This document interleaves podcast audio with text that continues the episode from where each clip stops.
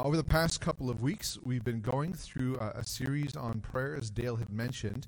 I'm really thankful for where he had gone this morning. I wasn't sure what he was going to present this morning, but that connection to the Our Father prayer, tying it to seeking his will instead of ours, seeking his kingdom instead of ours, actually segues really, really well into where we're going today.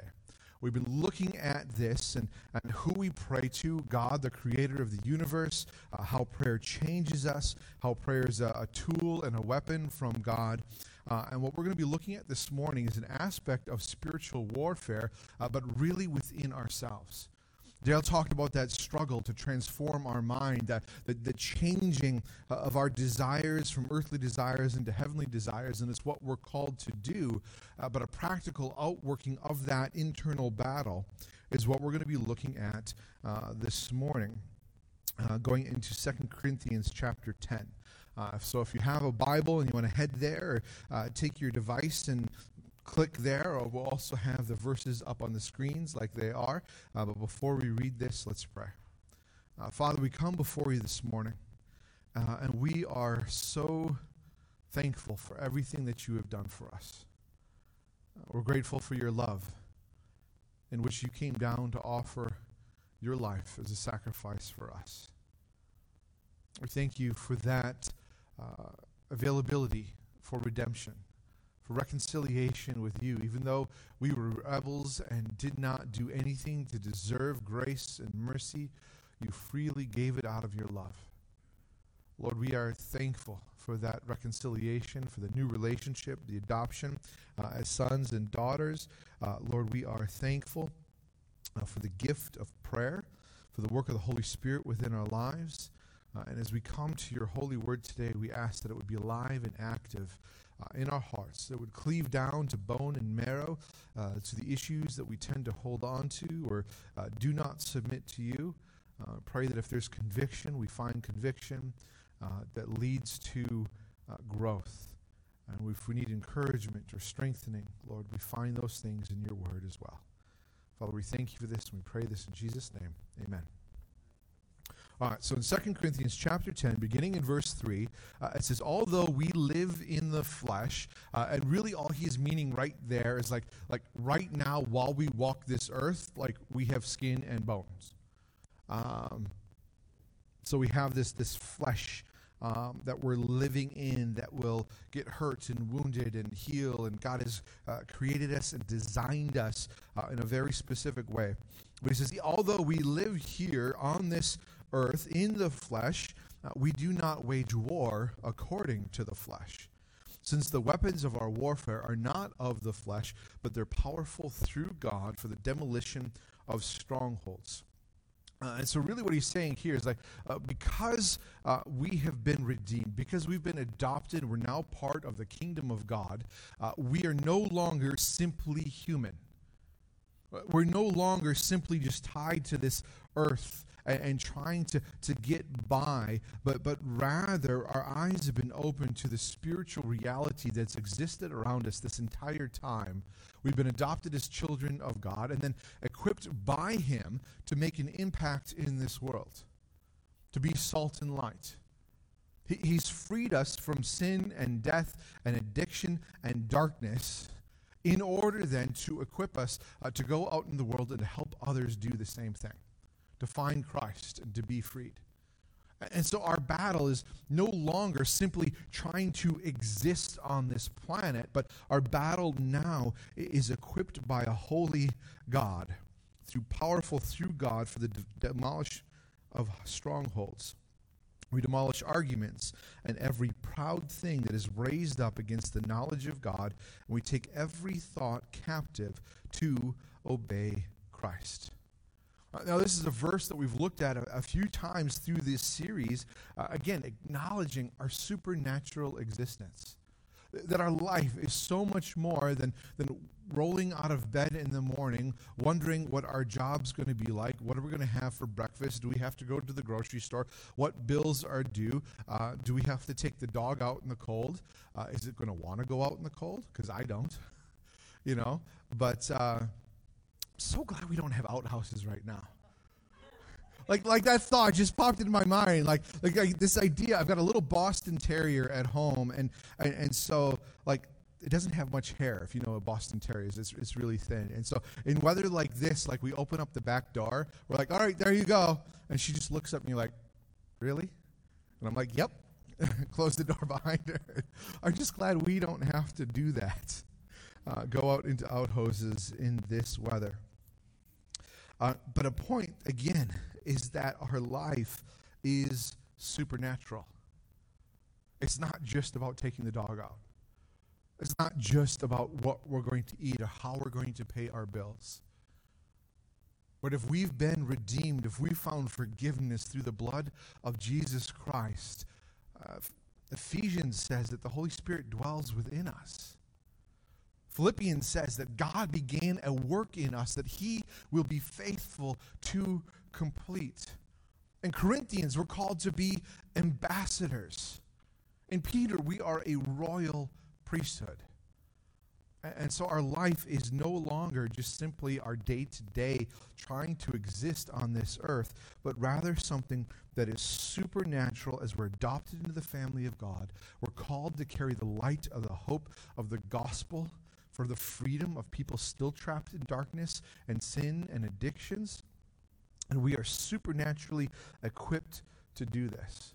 We've looked at this passage and that. Our weapons are not according to the flesh. They're not swords and shields or sticks and stones or bullets, but rather through the power of God. Even as we go through the armor of God in Ephesians chapter 6, and it uses the analogy of a sword, it's not talking about a physical sword made of steel. It's talking about the Word of God. The inspired Word given to us to equip us and sustain us while we're still here on mission for God. When it talks about a shield, it is a shield of faith. In the Greek, it's the word pistis, which means absolute trust in God. And so when the attacks of the enemy come, we're not trying to like cower behind some physical thing, but rather we stand firm in the faith of God, trust in him, saying, whatever the enemy's saying, whatever doubts or lies he's throwing at me, they don't matter because they're not true, because this is my trust in God, and that's what I stand on. And so as we look here within this passage about the weapons of our warfare and what we're fighting against, we need to really, truly consider this because we don't want to do it in our own strength. We don't want to try and accomplish it within ourselves, our own power, because these weapons of warfare are powerful through God for the demolition of strongholds. It's submitting to him, again, to his will. Your will be done on earth as it is in heaven. Your kingdom come. Yours, not mine. And so we want to take every thought in submission to God or take every thought captive to obey Christ, as this passage is saying. It's what our Father prayer is doing. I submit to you. I submit to you. You are Lord. You are my Father. In order to consider how to take every thought captive, we need to identify these strongholds that we need to demolish within ourselves. And this verse brings out some. We demolish arguments and every proud thing that is raised up against the knowledge of God, and we take every thought captive to obey Christ. Now, these verses point out to various ways that there can be areas within us where we actually choose to resist God. Sometimes it might be an active choice. I'm choosing to ignore God in this situation. I'm choosing not to go there. I'm going to deal with it later. And some of these things might be a passive thing or something that we've never dealt with. One of the first ones is an unbelieving argument against God. It's this sense of, I don't believe God even exists. And we come up with all these different arguments and reasons or theories of evolution to try and explain how we're here, absence and existence of a God who created all things out of nothing. And yet this theory is taught as fact, even though it's only ever been a theory. And so this would be an example of an unbelieving argument that is used to deny the existence of God. Some other arguments would argue against a coming judgment of God. And to say, well, God is just love, and God won't destroy the wicked, and everybody's going to be saved, and there's many paths to salvation, and it doesn't have to be Christian. It could be Muslim. It could be Hindu. It could be Buddhist. It could be Kumbaya. Those are unbelieving arguments that resist the truth where Jesus Christ himself came, and he says there's only one way to the Father, and that is through me. An unbelieving argument sets those things aside, and reality is then a stronghold within a person because they don't want to believe that truth.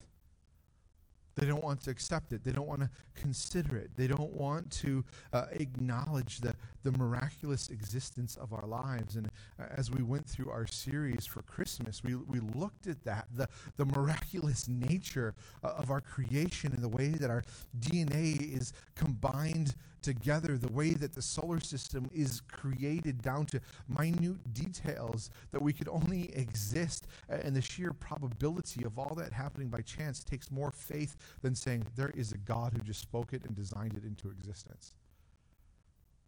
But that can be a stronghold for somebody. If they have this unbelief, then they're not willing to consider the reality of God existing. And if they're not willing to consider the reality of God existing, then there's no need to consider their need for salvation and rescue, because there's nothing to be rescued from. The next thing we have are proud ideas that are elevated above God. Pharaoh did this in a sense. I know Pharaoh is the one who believed in different gods. And yet when Moses came and he's saying, the Lord wants you to set his people free, Pharaoh's response in that sense was, well, who is the Lord? Who is he that I should be concerned about what he thinks or what he wants to do? And it was this prideful and lofty thought that lifted himself up above God. The sense of, why do we need him? Why do we need a God? I can take care of things in my own strength. We can do that as Christians sometimes. We would try and solve our own issues. We try to fix our marriages without relying on the power of God. We try and work out ideas with finances, relationships with other people, even our struggle against sin. How often do we start off by trying to do it within our own strength, within our own willpower, instead of acknowledging there's a God who can help me? And in fact, he's designed this whole process.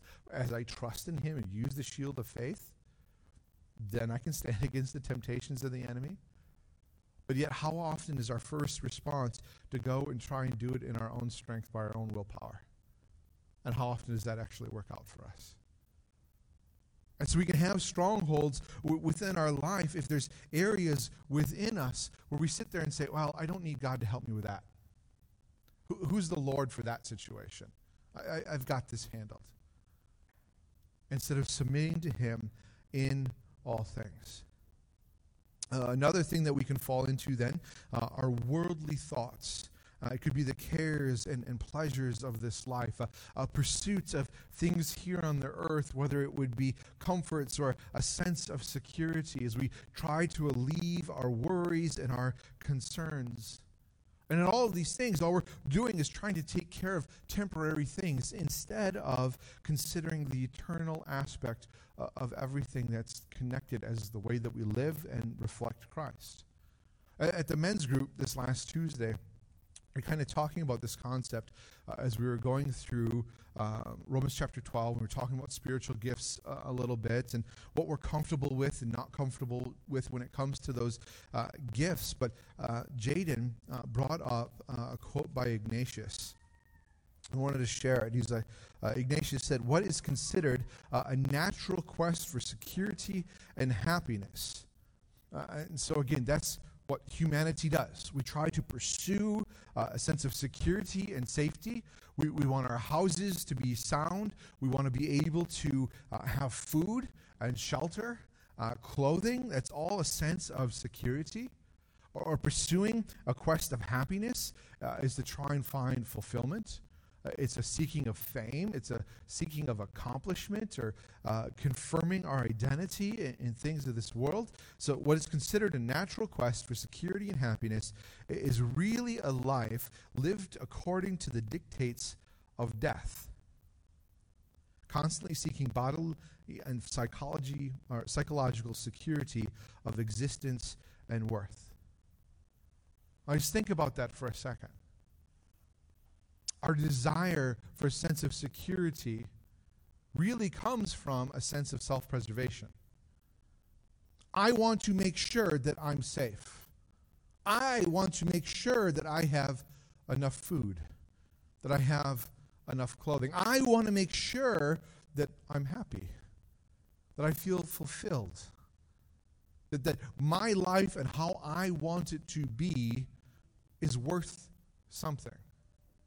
And all of that's predicated on the idea of death, meaning if I don't have enough food, I will die. If I don't have a sense of accomplishment in my life before I die, then what was my life actually worth this whole time? And it's based on this idea of we exist for a time, we die, and then we're gone, and we want to prolong the time that we're gone as long as possible. It is a purely earthly mindset versus a mindset based on Christ and the cross that says, I'm redeemed. And the 24 hours of existence that I happen to be in the middle of right now, what is that in the light of all eternity? My sense of trying to have comfort or having a sense of accomplishment over my hobby, what is that in the light of eternity? Worrying and striving so much in order to provide for myself out of my own strength a sense of security? What is that sense of security in the light of Romans chapter 8 that sees neither death nor all these things can separate us from the love of Christ and take us out of his hand? This idea of living eternally with God should transform the way that we approach things and should really put into perspective our sense of what is security, what is comfort, what is joy. And the more that we place them into temporary things, the more that our sense of security or comfort or joy or happiness can be shaken and rocked by the circumstances around us that are happening here on earth. Versus the more that we anchor ourselves in the idea of this little 24-hour period of time, like I'm not going to remember this day or this Super Bowl in 5 years from now. I'm not going to remember what I had for breakfast 3 days from now. Like, compare that to all of eternity. I mean, we sit here and, you know, we say 24 hours and we've got this, you know, little brick on the wall right here and say this represents, you know, just one day. And then take a look around at how many other bricks are on this wall. And you don't even see the ones that are going down into the foundation. And if we took time, we could count all of those up. And we can say, okay, well, that was one day. You know what? There's 50,000 bricks in here. And so, therefore, it's like 1 in 50,000. But again, you take just today into the light of 365 days in a year, but then you have a decade, and so then you have 3,560 days, and then you go into 100 years, and I'm not going to try and do the math going on from there, even though it's just adding zeros. But 1,000 years from now, 1,000 years from now, are we going to even consider this election cycle? 10,000 years from now, what is COVID? 100 years from now, what does even your worst day mean? Especially when you're spending it with Jesus Christ. And all of it was just meant as a preparation. And he would use all things for your good and helping you to grow and to be ready to spend all of eternity with him. But yet we can have these strongholds in our life when we have worldly thoughts that are so anchored on the cares and pleasures of this life that we try to protect temporary things and not submit them to God. God, I want to follow you in my life. I want to give everything to you, but I just really need this much time in order to do my hobby. I want to do everything for you, but I just want to hold on to this idea of I need to have so much money in the bank. Otherwise, I don't feel like I'm prepared for whatever might come. And yet Matthew 6 says that he takes care of the birds of the air and the lilies of the field. And if we seek first the kingdom, he adds these other things to us. So why should we be worried about what we're going to eat or drink or how we're going to be clothed? That's a hard thing for us because on a day like this, we want to have clothing. We want to be warm. We want to be protected. We want to have a roof over our head and food in our refrigerator. And to take Matthew 6 at face value is a challenge to the strongholds where we trust in temporary things of this world more than we trust in the promises of God. And if we don't allow him to work in those areas, there's going to be areas in our life that will be shaken and rocked when we have a shutdown and people can't work or our gym closed or who knows what's going to happen in 2021 or beyond. But if we can be anchored, if we allow God and the Holy Spirit to work in these areas, we can find a trust in him, that shield of faith, that reliance on him, that whatever comes, that this is just a temporary moment in the light of all of eternity, and God will use it. And so we can demolish those strongholds by turning to Christ. Focusing on the world isn't the only way that we can resist God or have strongholds within our life. It could be trusting in our own acts of righteousness. It could be our own self-righteousness that creates a stronghold within us, or we give concessions to areas of Christ in some parts of our life. Look what I did for you. I went out and I fed people. I went out and I did some evangelism. I came and I helped at church. I shared my faith with this person. And we look at all the good things that we do and we say, okay, well, I did these great things, and so therefore I'm good with God. And to me, one of the most sobering verses of the Scripture is where Jesus is sitting there. He's saying, on the day of judgment, there'll be many that come to me saying, Lord, didn't we cast out demons in your name? Didn't we accomplish this in your name? And Jesus says, I tell you, I will tell them, I never knew you. And so this concept of us doing good things and feeling that we're secure because what we have done actually can become a stronghold within our own life because then we're just trusting what we did instead of acknowledging it's all what Jesus did at the cross. There's nothing that we can do to earn God's love or his forgiveness, but he gave it freely to us anyways.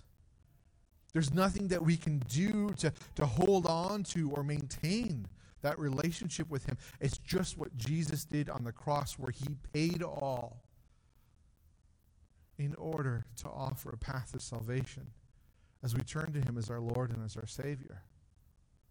That's all he asks of us is to submit to him. But if we hold on to what we have accomplished, what we have done, whether it be things within Christian life or even just good deeds, they can become strongholds because we trust in those more than we trust in what Christ accomplished at the cross. Our justification of being a good Christian is, look what I did instead of Jesus did this. And in the same way, as I mentioned before, if we do that in these little areas, we also can block off parts of our own heart where we feel the conviction of the Holy Spirit in certain sins in our life or temptations or the way that we spend our time. And we're like, oh, I'll deal with that later. Well, I'm going to deal with it a little bit. but I don't feel ready to go into it. And so in reality, we're blocking off parts of ourselves, and we're saying, God, I want you to work, but let's schedule this one for later. Instead of submitting to him as he works within us. The opposite of this self-righteousness can be a sense of false humility or desponding thoughts that can be strongholds within us. This idea of there's no hope for me. I'm too terrible. I'm too bad. I'm too wicked. I've done X, Y, and Z. And because of that, why would God ever forgive me?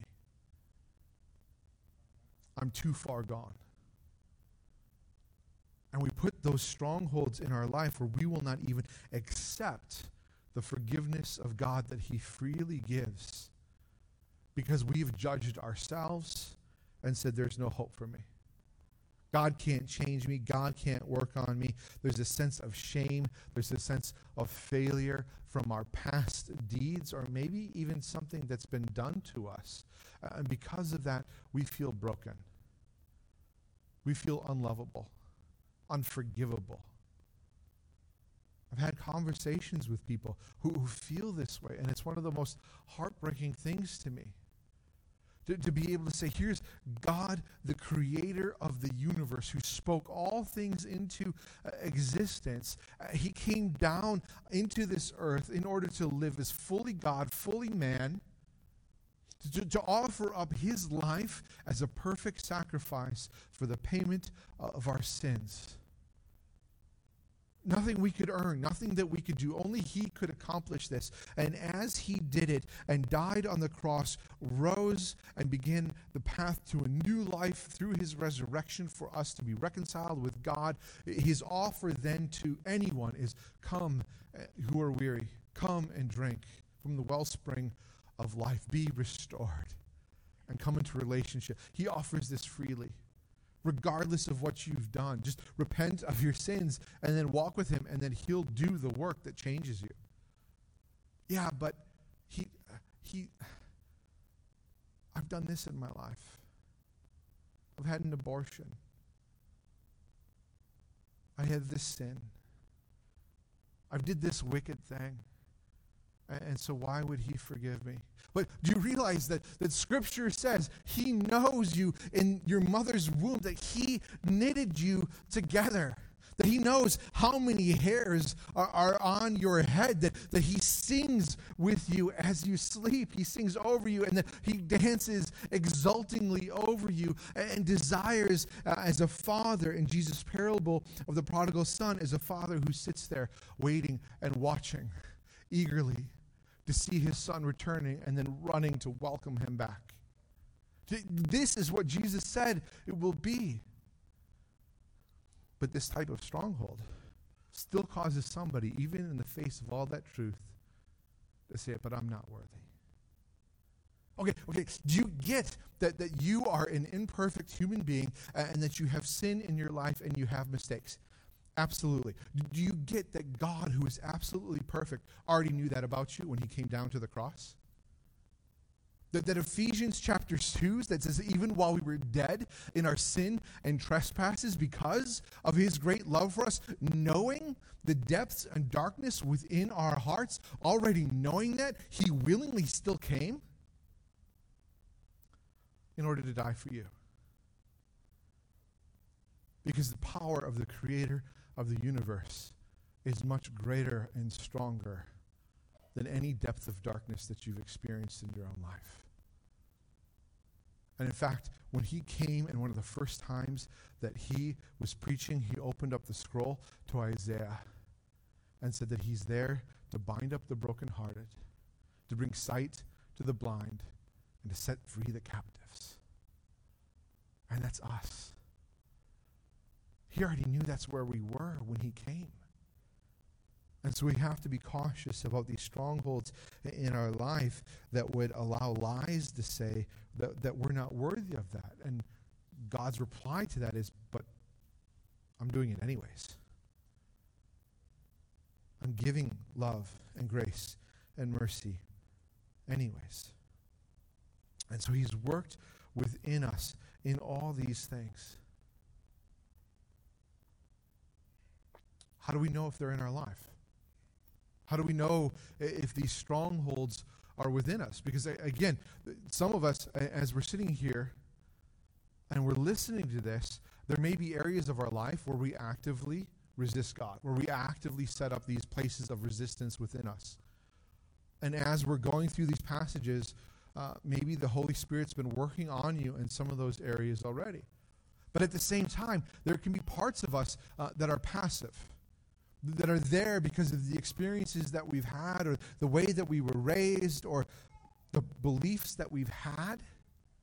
That how do we know those strongholds are there and whether or not we need to deal with them? And the truth of it is again through Scripture. We look at Hebrews, and it talks about the word of the Spirit is like a two-edged sword, cleaving down to bone and marrow, meaning that it divides down to the deepest part within us and exposes it. And so there's that aspect of Scripture that reveals those deep areas that need to be addressed. James chapter 1 talks about the word being that as we look in our life and examine ourselves against Scripture, we can sit there and see different areas within us that don't line up with Scripture. And so we can use the Word of God in order to discern some of these things. I think one of the passages that works really well for this is Galatians chapter 5, beginning verse 16. Here Paul writes, I say then, walk by the Spirit, and you will certainly not carry out the desire of the flesh. And so again, he's talking about this juxtaposition between walking in the Spirit and following God with our mindset on eternity versus walking in the flesh within our own strength with our mindset on earthly temporary things. If you walk by the Spirit, you will certainly not carry out the desire of the flesh. For the flesh desires what's against the Spirit, the Spirit desires what is against the flesh. These are opposed to each other, so that you do not do what you want. But if you're led by the Spirit, you're not under the law. And again, in this, that verse 18, led by the Spirit, not under the law, is really talking about a relationship with God. That our relationship, our connection to God is not dependent upon how obedient we are and how many things we get right versus how many things we get wrong. That was the Mosaic law. When Christ came, he transformed this into a new relationship so that if we walk by the Spirit as adopted children of God, Jesus fulfilled the law for us. And so no longer is it about how obedient we are, but rather or not we actually abide in Christ, which is in John chapter 15. But here in verse 19, talks about the works of the flesh are obvious. And so again, these are things that happen because of an earthly temporary mindset, concerned about our own sense of safety, our own sense of security, our own sense of happiness, or the things that we want, our own pride, living towards an idea of death and trying to build our own kingdom. Versus submitting to the Lord. So in trying to build our own kingdom, our own desires, the works of the flesh are obvious in verse 19. Sexual immorality, moral impurity, promiscuity, idolatry, sorcery, hatred, strife, jealousy, outbursts of anger, selfish ambitions, dissensions, factions, envy, drunkenness, carousing, and anything similar. I'm warning you about these things, as I warned you before, that those who practice such things will not inherit the kingdom of God. And so there's some really cut and dry aspects that Scripture clearly points out. These are sin. And if you continue to pursue these things while claiming Jesus Christ as your Lord and your Savior, you have strongholds in your life where you're still holding on to some of those clearly things defined by Scripture that are contrary to the will of God. And so you're resisting in these areas. But then he continues on about the fruit of the Spirit in verse 22. And so this is the result of allowing the Holy Spirit to work within us, to transform us. We have love, joy, peace, patience, kindness, goodness, faithfulness, gentleness, and self-control. The love is not against such things. Those who belong to Christ Jesus have crucified the flesh with its passions and its desires. When we look at this list, and this list is used as the way to show this is what the Spirit does within us.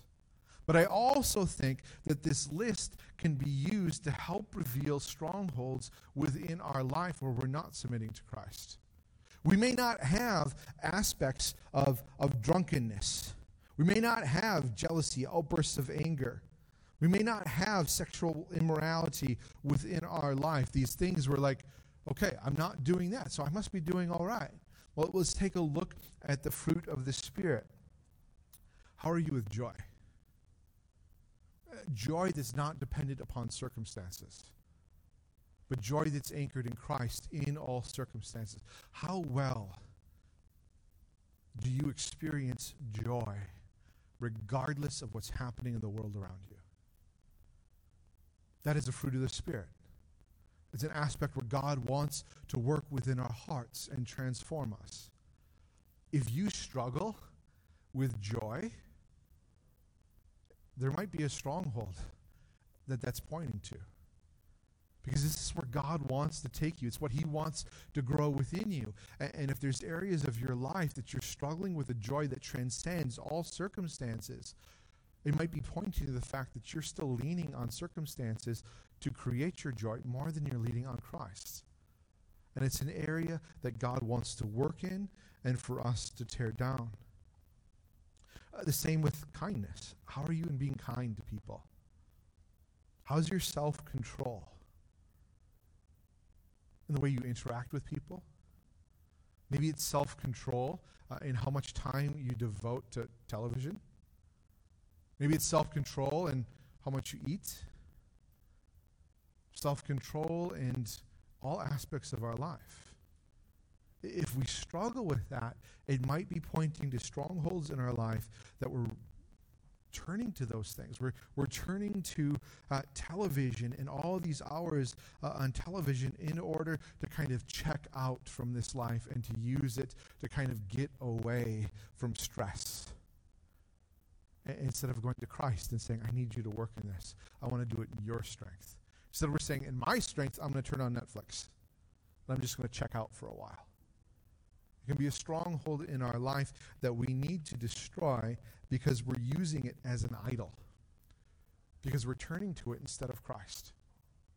And it's something that needs to be torn down. Now, what we're talking about here, all these different areas, it's an ongoing daily fight because we live here and now. Like as we're sitting here and as we're talking, like we have our flesh and our bones. And we have the physical ground beneath our feet or your seats. We live here and we get hungry. And so there is a natural drive within us to make sure that we have food. And yet we're called to consider in Ephesians chapter 2, we're seated with Christ in the heavenly realms right now. And so there's this tension that we're called to live daily, to turn our minds, to renew our minds, to consider God's will be done instead of our own. It's an ongoing daily fight, and one that we are to acknowledge is true, but also to embrace it with joy. James chapter 1, verse 2. Consider it a great joy, my brothers and sisters, whenever you face various trials, because you know that the testing of your faith produces endurance, and let endurance have its full effect so that you may be mature and complete, lacking nothing. Consider it great joy when you go through trials and testing of your faith. This tension, this daily tension between I live here on earth with flesh and bones, and yet I'm seated in heavenly realms, this daily tension causes a refining aspect within our lives. In the Greek here, this word testing of your faith is almost like the refining of gold or silver, where it's melted down and all the impurities will float to the surface, and then they're kind of skimmed off, and so that the only thing left is the pure gold. Through that refining process, it's tested and made stronger and more valuable. It's the same thing within our lives that God uses to transform us, to refine us, to the point where it says, you may be mature and complete, lacking nothing, because if you had endurance in being faithful through this testing. And so therefore, consider it joy. Consider it joy when you're going through this, because it has a result. As some of you know, I've gone into this whole running journey this year. I put a video up 2 days ago. It was a 10-below wind chill. I was in like mile 4 out of 5. And for some reason, I had this whim to like pull down my face mask and let the wind hit me and like have a video to kind of talk about that. But that process of this testing and enduring and it having results is something that's been very physically tangible to me this year. 7 months ago, I wouldn't have even comprehended or even thought of the idea, like, let me just go for a run for over a mile. Didn't even want to do it. But then through that, kind of getting into some of these goals and feeling called by God to focus on this a little bit and trying to step out in faithfulness and beginning into a program, started running. Now, I wish that it was like super easy. Like, yeah, just walk out the door, put one foot in front of the other for 5 miles in a row, and then you'll get home, and great, it's done. But there's been so much that there was a point as I was trying to run, my right foot would go numb all the time, like almost like completely dead in my foot. And so at that point, it was a choice to either be like, you know what, running's not for me, or to try and figure it out.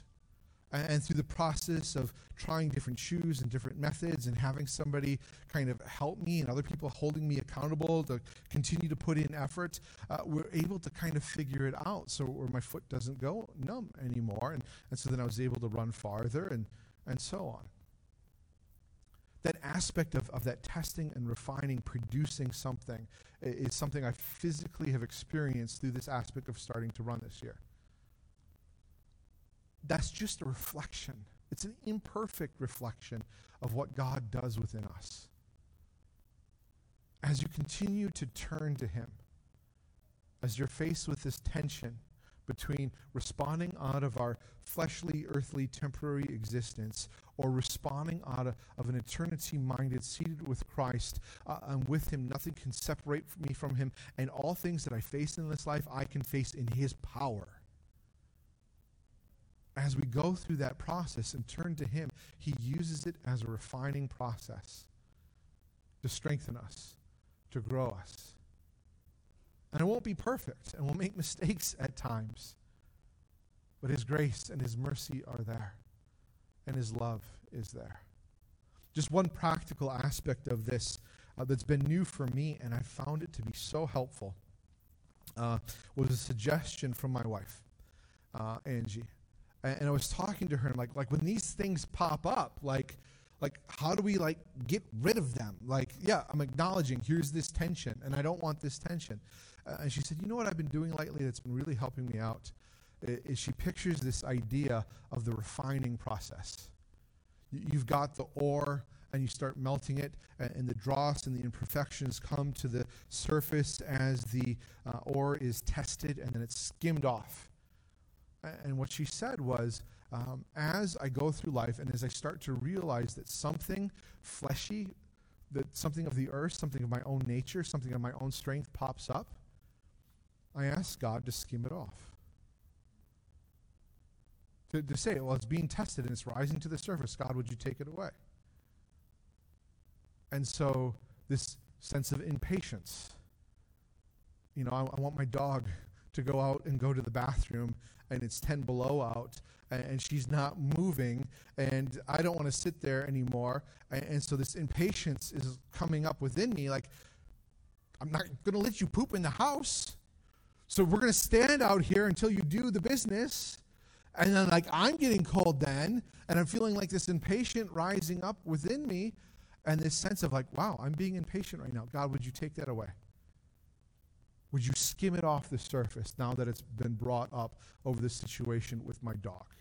Skim it off.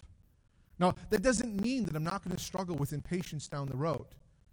But what it means is in that moment, I step back from my physical existence on earth, my physical response of impatience, and I acknowledged a supernatural existence of my Creator and Savior who will give me strength to face all circumstances, and said, God, would you help me in this situation?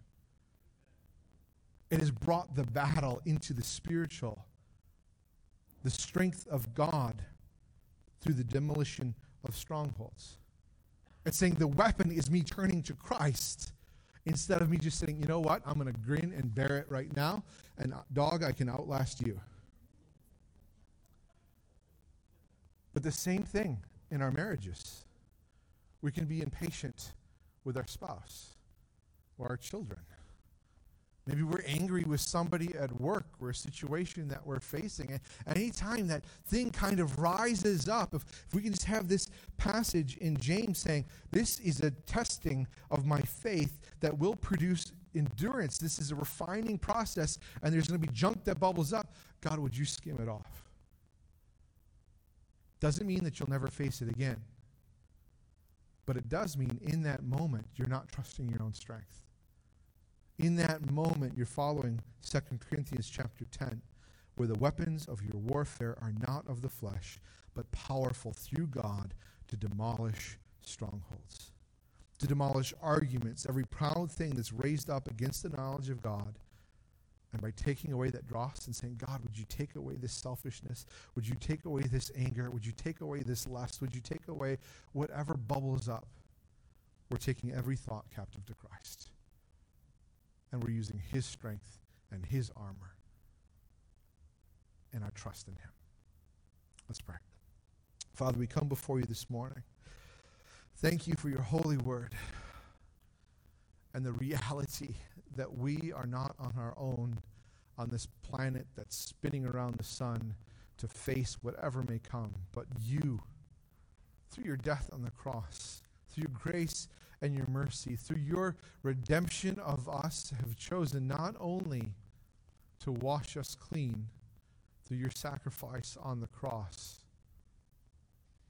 but you've chosen to walk with us, to deposit the Holy Spirit in us, to equip us to do spiritual battle here for as long as we may exist on this planet, for the tearing down of strongholds within ourselves, and to help others do it as well. Lord, I pray that you would reveal the lies that we may have accepted about ourselves or about our identity. Lord, I pray that if there's areas within us that are hidden that we do not realize, that by your Spirit you would reveal them so that we may choose to have you work and to remove the dross that comes. And Father, I pray there's areas in my life, there's areas in our lives where we willingly choose to resist. I pray for the conviction of the Holy Spirit. Because your kingdom come, your will be done on earth as it is in heaven and in our hearts. We pray this in Jesus' name, amen.